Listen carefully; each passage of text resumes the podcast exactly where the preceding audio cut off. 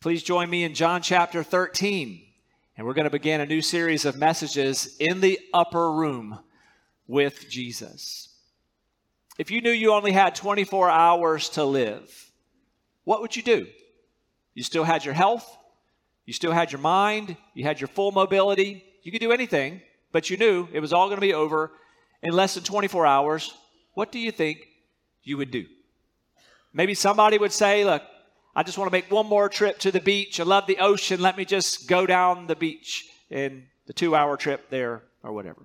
Some people might say, I don't know about that, but I would want to eat my favorite food one more time. Maybe somebody would do that.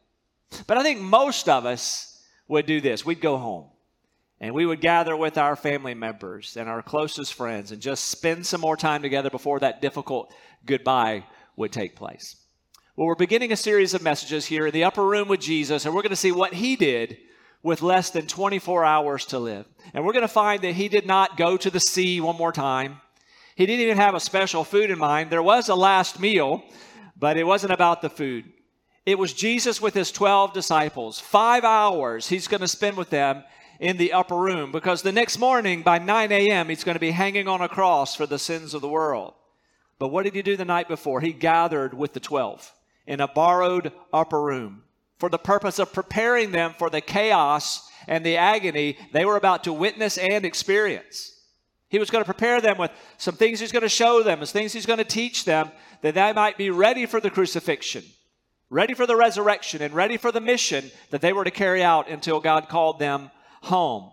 What's so significant about this upper room discourse that we call it is how much scripture is devoted to this. So we have five chapters of the Gospel of John devoted to these five hours of Jesus with his disciples. That, that is significant, isn't it? In fact, we have more scripture devoted in John's Gospel to the upper room, what happened there, than even the crucifixion and resurrection. This doesn't mean it's more important than the crucifixion and resurrection, but just making the point that God has a lot to say to us. This was preserved for a reason for us, so we should lean in when we consider how much God has given us in the Word about the five hours there. So, because the Apostle John was in the room when it all happened, and because the Holy Spirit brought all these things to his remembrance as he wrote these down, we get to be in the room. We get to feel what it was like. We get to know Jesus more deeply. We get to act on what Jesus teaches here. So, this is my prayer as we enter into this series that each of us would go deeper with Christ as we enter the upper room with him. In fact, would you make that your prayer right now? You don't have to close your eyes. You don't have to bow your head, but right now, as we get ready to read the word, would you ask Him, Lord, would you help me to go deeper with you than ever before in my life over these next several Sundays as we walk with you in the upper room? That'd be a great thing to do, right? Right at the beginning. Lord, would you, would you draw me closer? Lord, would you cause me to love you more in response to what's recorded here from John 13 through 17? Let's dive into the Word of God. John 13, verses 1 through 5. Now, before the feast of the Passover, when Jesus knew that his hour had come to depart out of this world to the Father, and having loved his own who were in the world, he loved them to the end. During supper, when the devil had already put it into the heart of Judas Iscariot, Simon's son, to betray him, Jesus, knowing that the Father had given all things into his hands, and that he had come from God and was going back to God, rose from supper he laid aside his outer garments and taking a towel, tied it around his waist. Then he poured water into a basin and began to wash the disciples' feet and to wipe them with the towel that was wrapped around him. So, here as we read what happened in these five hours, John comes out and tells us that really the setting of all this is the Passover meal. So, in the upper room, what happened? They ate a Passover meal together. That's the occasion. Jesus wanted to gather with his disciples for the special observance of the Passover. I want you to see with me that everything about the timing of this is significant. Just like everything in the life of Jesus was always with a keen sense of timing and purpose here. We're told in this text that Jesus knew that his hour had come. See it again, verse 1. Now, before the feast of the Passover, when Jesus knew that his hour had come to depart out of the world to the Father. See his sense of timing. See his sense of purpose. Every moment in Jesus' life, he was aware of the Father's plan, and also he was aware that he, in every act, was fulfilling the scriptures that were all about him. Here's one example where ahead of time Jesus lets them know when we get to Jerusalem, I'm going to die for you there. This is Matthew 16 21. From that time, Jesus began to show his disciples that he must go to Jerusalem and suffer many things from the elders and chief priests and scribes and be killed, and on the third day be raised. Jesus taught them elsewhere in, in uh, Luke 24 how all the scriptures were about him. Jesus said to them, These are my words that I spoke to you while I was still with you, that everything written about me in the law of Moses and the prophets and the Psalms must be fulfilled. And then he opened their minds to understand the scriptures.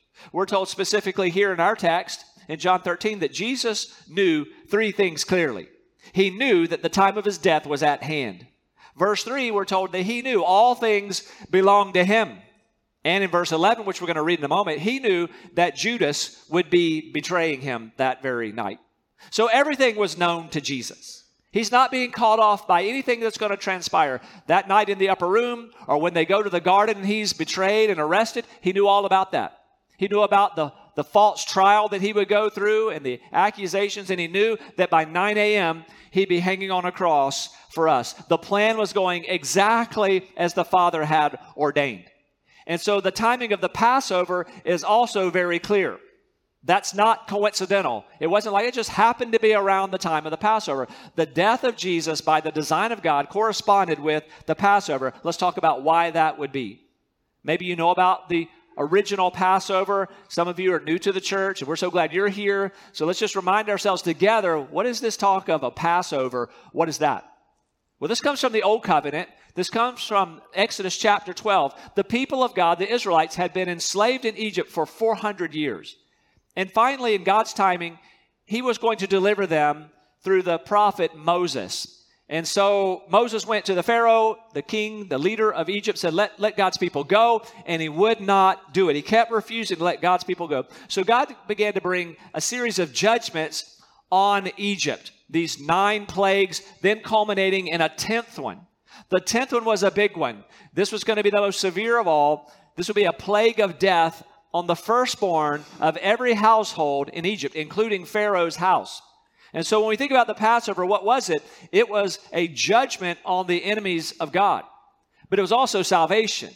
Because here's what God said I want to spare you this judgment. And here's how you're going to be spared this death plague I'm going to bring over all of Egypt. You're going to sacrifice a lamb. And you're going to take the blood of that lamb and you're going to put some blood on the doorposts of your houses and on the lintel above.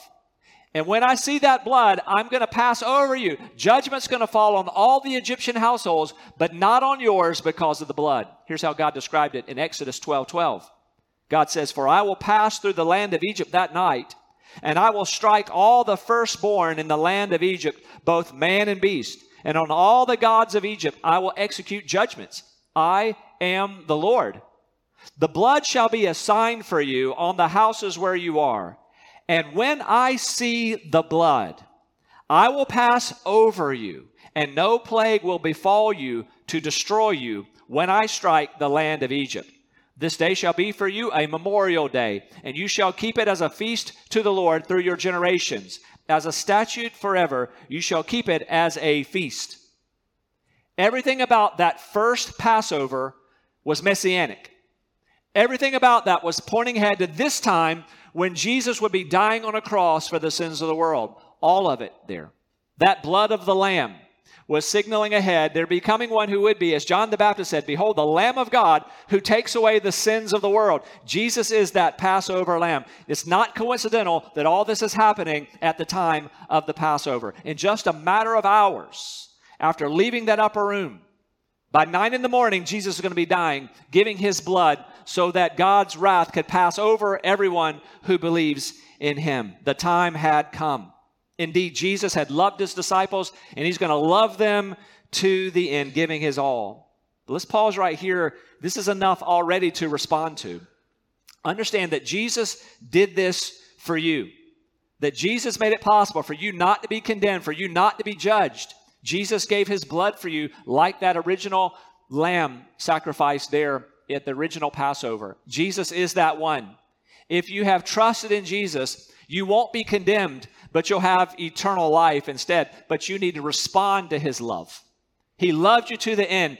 Have you responded to his love? Today would be a perfect time for you to accept the love of Jesus and not reject it any longer. We just sang about Jesus being the treasure. Is that true of you? Yes, he is my greatest treasure. My hope is only in him. Would you accept his sacrifice for you? Would you ask him, even now, Jesus, would you save me? I need you to save me. So in the upper room, they ate a Passover meal together that pointed to the cross that was about to take place. But also in the upper room, Jesus washed his disciples' feet. If you've grown up in church, you've been here for many years, you, you almost think, yeah, that's obvious. Yeah, he did. If you're new to church, you hear that and go, that sounds weird. Why would somebody wash somebody else's feet? Well, let's remind ourselves what that was about. That was not a religious custom. There's nothing about that that was spiritual or religious. It was just a very practical need in that part of the world to have your feet washed regularly. This made more sense to me when Joy and I and our, our one daughter at the time, when we lived in Central Asia uh, many years ago now, and you walk down dirty streets constantly. Streets are dusty, dirty, and if there's any rain at all, then muddy. And your shoes are always dirty. If you're wearing sandals, your feet are sweaty and dirty at the same time. And so they didn't have a foot washing custom in that culture we served, but you certainly had the custom where you dare not wear your feet or your shoes into the house. Everybody takes off their shoes to go in. So you did that. You also were keenly aware of the condition of your socks when you left in the morning. Because you knew you couldn't wear the socks with a hole in the bottom because when you get to somebody's house, that's all going to be revealed. You knew if you were wearing sandals, and we did that, I kind of interchanged them uh, shoes and then sometimes sandals. But when I wore sandals, the feet would get sweaty and more dirt would be on them, and then you're going into somebody's house. But in Jesus' time, there was a foot washing custom that it was part of good hospitality, at a minimum, to provide water for you to wash your own feet. If the family had some means and they had a person working for them, a servant, that servant would have the task, as a part of hospitality, to wash everybody's dirty feet from those roads. Think about how essential that was. They didn't have table and chairs where they ate. That wasn't the custom. They sat on the floor, and everybody's face is close to everybody else's feet when you're eating food. This is not, this is not some religious thing that was started. This is just practical taking care of a need here. So now we come to the question who's going to wash the feet in this borrowed upstairs room where they're meeting? It's just Jesus and his 12 disciples there. Who's going to do this very necessary task that's just part of the culture there? Well, clearly, none of the disciples stepped up to do the task. This is a menial task. This is kind of an unpleasant task. But stri- this is striking. Think of it with me. You know the story, many of you, but hear it again. Jesus did it. Who's Jesus? He's, he's the Messiah. We sang about the holiness of God and how worthy He is. This is the one who knelt down and washed His disciples' feet. This is God the Son, the second person of the Trinity, and He takes on this filthy task of washing their feet. Notice verse 3. Jesus, knowing that the Father had given all things into his hands and that he had come from God and was going back to God. Think of it. When Jesus got down there to wash feet, it wasn't like he forgot who he was and took on the menial task. We're told here before he even does it, he knows exactly who he is. He knows his greatness. He knows his authority. He knows he's about to take back his throne. And here, with that fully in his mind, Verse 4 He rose from supper, he laid aside his outer garments, and taking a towel, tied it around his waist. Then he poured water into a basin and began to wash the disciples' feet and to wipe them with the towel that was wrapped around him. Two important lessons from what Jesus did here in the upper room. First of all, a lesson in humility. A lesson in humility, a lesson that we always need to be reminded of, but the disciples needed to be reminded of it as well. In Luke's account of the upper room, we're told this in Luke 22 24. A dispute also arose among them as to which of them was to be regarded as the greatest. That's embarrassing. And he said to them, The kings of the Gentiles exercise lordship over them, and those in authority over them are called benefactors. But not so with you. Rather, let the greatest among you become as the youngest, and the leader as one who serves. For who is the greater, the one who reclines at the table or the one who serves? Is it not the one who reclines at the table? But I'm among you as the one who serves. Jesus knew who he was. He is the leader, the leader of all leaders, the king of all kings. And he is serving yet again, and this time washing the disciples' feet. Here's a reminder for you and me we don't have to be nervous about serving other people in maybe even menial tasks for fear that somebody's going to think less of us. Let me ask Did Jesus become less when he got down there and washed disciples' feet? Did he somehow lose his deity by doing that? No. No, it was serving from his position of awesome strength and authority. Also, as we think about this foot washing, some churches have made it into a spiritual exercise. So, some churches have made it into an ordinance. So, we just had baptism. That's one of our ordinances, we call it. The Lord's Supper is the other one. We say these are the two biblical ordinances. But some have made foot washing one of them that they feel like they, I think they misinterpret what Jesus said about what you do about this, and they've incorporated that into worship. I think Free Will Baptists are one of those groups that they make it a regular part of their worship to actually literally wash each other's feet. But I don't think that's the point here. But the point is that we are to be humble and we are to serve one another. And we need these types of reminders because isn't it true that many people, when they get into leadership roles, they lose humility? They begin to think that they're more important than other people. They begin to think if they're in a leadership role that certain tasks are now beneath them, going to leave those tasks to other people. You ever met somebody in leadership where they act like the rules no longer apply to me? They apply to you, but I'm a leader, they don't apply to me. So those who lead can lead from a place of arrogance and even greed. Some people, they get so successful and they're in these leadership roles, maybe with some wealth, they don't even want to mingle with common people anymore. So some people with means can say, I'm not even going to fly on the same planes with the rest of you people. I'm going to buy my own plane so I don't have to be with you. And I won't eat in a regular restaurant with you. I'm going to seek out a private dining room. And if I go to an athletic event, I'm not going to sit in the bleachers. I'm not going to sit in the stands. I'm going to get a luxury skybox because I don't even want to be around the average people. And then in some, even in so-called Christian circles and so-called Christian leaders who've tried the same moves. I'm going to get my own private jet and try to justify the millions of dollars to fly me around because I can't be with everybody else. And I want a special parking spot for myself at the church. And there are some ministry locations, things. I'm just beyond that now. But here's Jesus, God in the flesh in a room with 12 of his men, these disciples, and he rises to wash their dirty feet. God Almighty, Emmanuel, God with us. Think about it, this is really not that new because Jesus did everything with his disciples. He ate what they ate. He didn't, he didn't set himself apart from them. He slept where they slept. He traveled like they traveled. It's only one occasion I can think of where Jesus had a different mode of transportation than, than his disciples, and that was the triumphal entry when he comes in on the donkey and they're singing praises to him. But otherwise, he's walking with them in the same way. So you and I are to treat each other this way. In fact, this is the express teaching of Jesus here. You say, why the washing of feet? What's that about? Well, we're to be imitating Jesus in this. Look at verse 14. Jesus said, If I then, your Lord and teacher have washed your feet, you also ought to wash one another's feet. For I've given you an example that you should do just as I have done to you. Truly, truly, I say to you, a servant is not greater than his master, nor is a messenger greater than the one who sent him. If you know these things, blessed are you if you do them. So Jesus said, I've washed your feet. You need to do this for other people. I don't think he's saying that literally you got to come up with this and do it as some kind of religious thing, but he is saying you should serve other people like I've just demonstrated. I've just done something practical that you needed doing. Now go serve people in the same way. So let me ask you do you do this? The Lord said, if you know this, you're blessed if you actually do this. If you know this, you're blessed if you actually lead that type of life where you step towards serving other people rather than having the mindset, well, I live for people to serve me. I try to avoid serving others. I serve as little as I can, but Jesus said, no, you, you need to do what I have done. You're blessed if you do this. So how are you washing others people, other people's feet in your life? How are you doing that? So I've had a, a week head start on you with this text. I'm meditating on it, and I can't get up here and preach about serving and washing other people's feet unless I'm doing this. And the first place you do this is at home.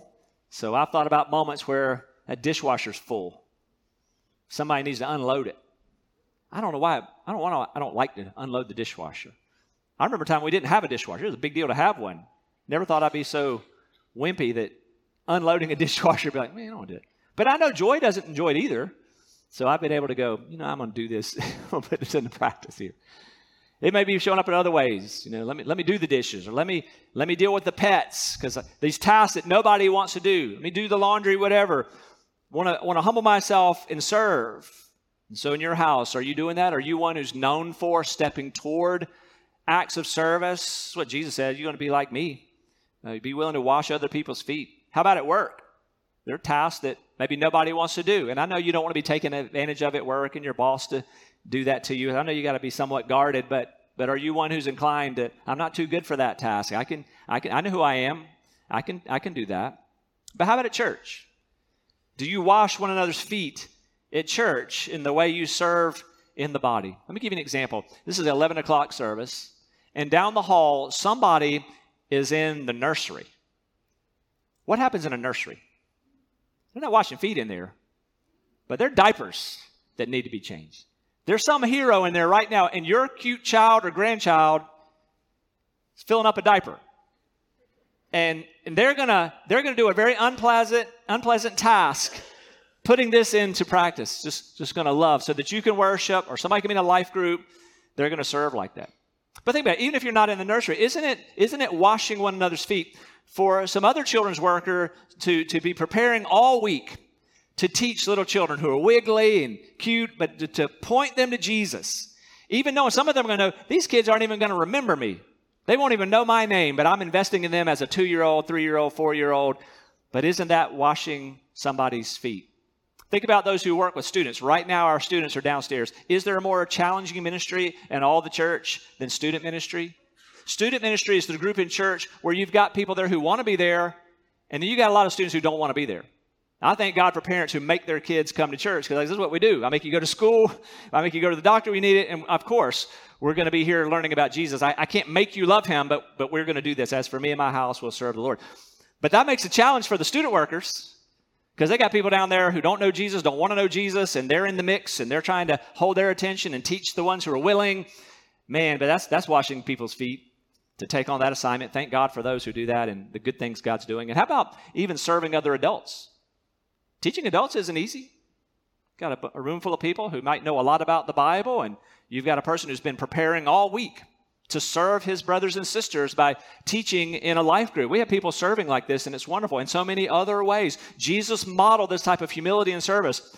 Philippians 2 5, have this mind among yourselves, which is yours in Christ Jesus, who, though he was in the form of God, did not count equality with God a thing to be grasped. Listen, but emptied himself by taking the form of a servant, being born in the likeness of men, and being found in human form, he humbled himself by becoming obedient to the point of death, even death on a cross. So Jesus' washing feet is a lesson in humility, but also this it's a lesson about his upcoming crucifixion. Clear lesson on humility. Jesus says, This is the point of it. But also, he teaches something else. And we pick it up in the interchange between Peter and Jesus about the foot washing. So, certainly, the Passover points to the cross that's about to come. But even the washing of feet, that picture of cleansing also is pointing ahead to the cross. It's just merely hours from this point. Here's the idea Jesus is the servant. That servant we read about in Isaiah 53, that one we call the suffering servant, who's going to give himself to take away the sins of the world, who will take the sins of the world upon himself that he can atone for them. Can you think of a more unpleasant task than that? Washing feet, unpleasant. But to take the filth of the world upon yourself and to die for the sins of the world, nothing more unpleasant than that. And that's what Jesus is doing to cleanse us from sin. Listen to this interchange between Peter and Jesus about Jesus washing Peter's feet. Verse 6 he came to Simon Peter, who said to him, Lord, do you wash my feet? Jesus answered him, What I'm doing you do not understand now, but afterward you will understand. Peter, had, Peter said to him, You shall never wash my feet. Jesus answered him, If I do not wash you, you have no share with me. Simon Peter said to him, Lord, not my feet only, but also my hands and my head. Jesus said to him, The one who is bathed does not need to wash except for his feet, but is completely clean. and you are clean. But not every one of you, for he knew who was to betray him, and that's why he said, Not all of you are clean. I love Peter's shock here when Jesus came to his dirty feet. And he, he responded, I think, correctly. If Jesus were here bodily this morning and moved toward your feet to wash your feet, you'd protest like this. No, no, you are the Lord, you are the Savior. I, I you, you can't do that to me. Peter was correct in his shock that his Lord would stoop to this menial task. But then did you notice he flipped to saying, okay, not just my feet, everything about me. When Jesus said, You'll have no part of me unless you let me cleanse you, he's like, okay, head to toe. I want you. I, anything it takes, Lord, to be with you. I just love Peter's response there. Jesus here is picturing this. He's pointing out that I've, get, already cleansed you, Peter. You don't need to head to toe. He's using this symbolically. He's just saying, because of your faith in me, Peter, I've already cleansed you. You don't need a bath all over again. You just need this. And I think it's a picture of this. When you and I put our faith in Jesus, our sins are indeed washed away. Isn't, it, isn't this wonderful? We're declared righteous in the sight of God by faith in Jesus. It's not by our works, it's what He accomplished for us. That's made us clean. That is the bath.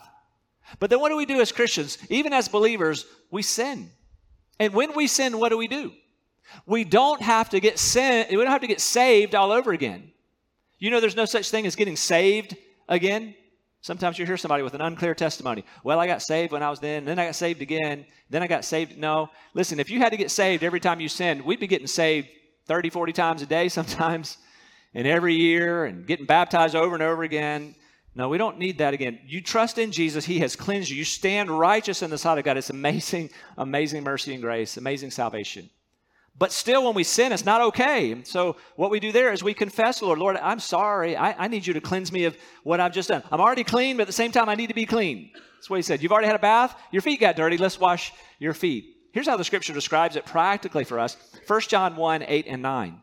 If we say, he's talking to Christians, if we say we have no sin, we deceive ourselves, and the truth is not in us.